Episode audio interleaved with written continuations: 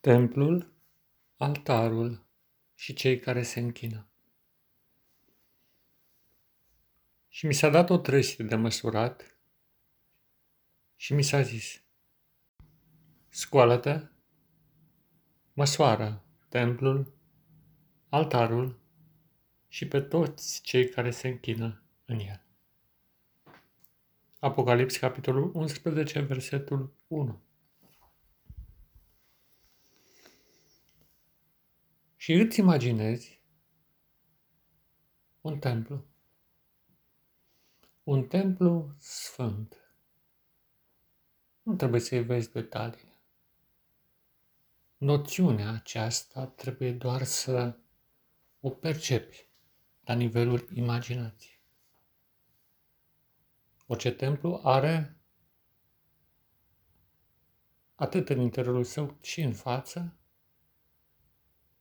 ceva care seamănă cu un altar. Un loc unde se întâlnesc cei credincioși. Nu te gândi la un altar de jertfă, ci la un loc de întâlnire. Și toți cei care se închină, imaginează-ți că sunt strânși în jurul acelui loc numit altar care străjuiește intrarea în templu. Acolo trebuie să fie și o lumină, fiindcă altarul totdeauna strălucește de lumină. E o lumină stelară, o lumină astrală și în același timp o lumină telurică. În vechime, focul se aprindea cu vreascuri. Nu trebuie să fie pus o jertfă. E suficientă lumină. Un altar care luminează intrarea în templu.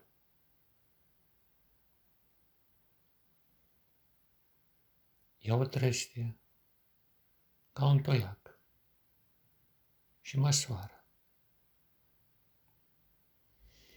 Măsoară pe de-o parte altarul și templul, dar deopotrivă măsoare și pe cei care se închină. Dacă înălțimea credințelor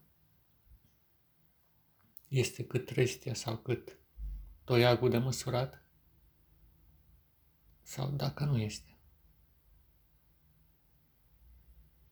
Fiindcă și aici, ceea ce întreține focul de pe altar, nu e atât combustibilul pe care îl pui, cât credința, care face să strălucească acest altar în culori care transfigurează, străbat peste întreg cuprinsul lumii. Credința fiecărui om aflat în curtea acestui templu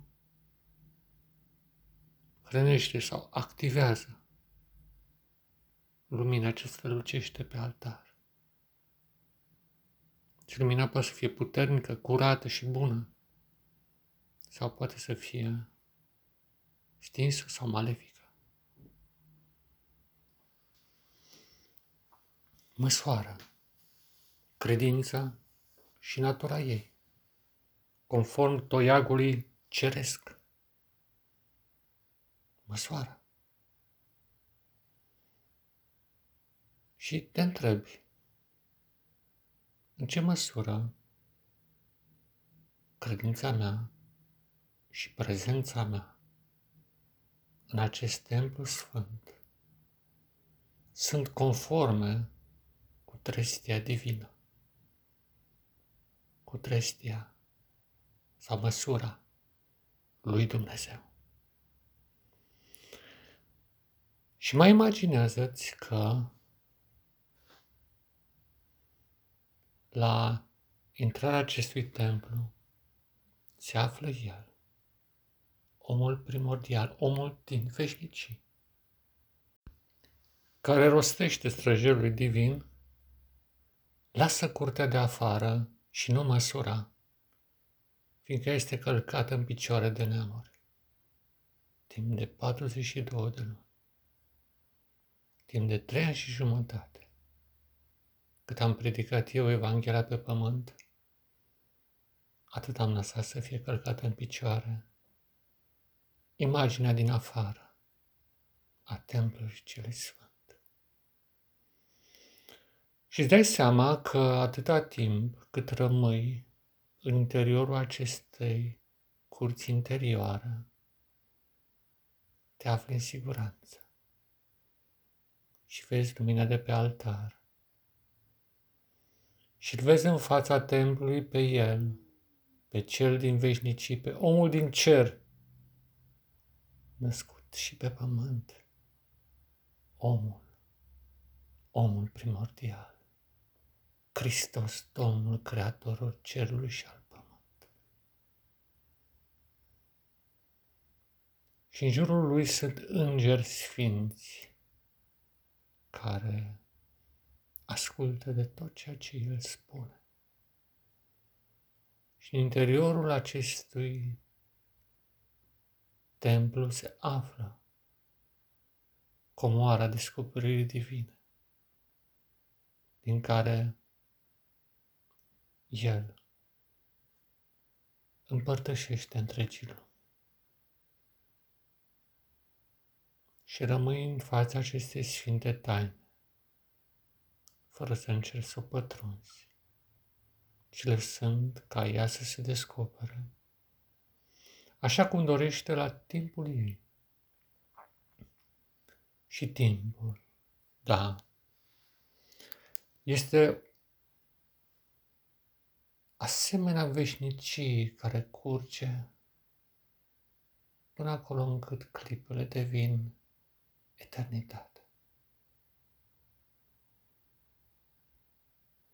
Și rămâi în această atmosferă sfântă. În timp ce auzi în curtea din afară tropotele neamurilor care calcă în picioare sfințenia lui Dumnezeu și auzi pe Domnul rostind, cei doi martori ai mei vor rosti adevărul timp de 1260 de zile, îmbrăcați în sac, disprețuiți.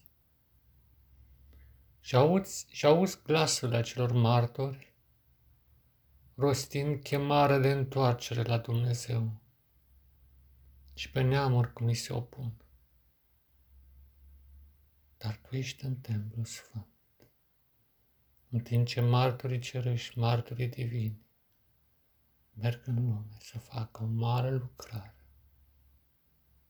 și tu rămâi în templu, privindu-L pe Hristos. Într-o sfântă transfigurare care transformă aparenta nemișcare în cea mai profundă transformare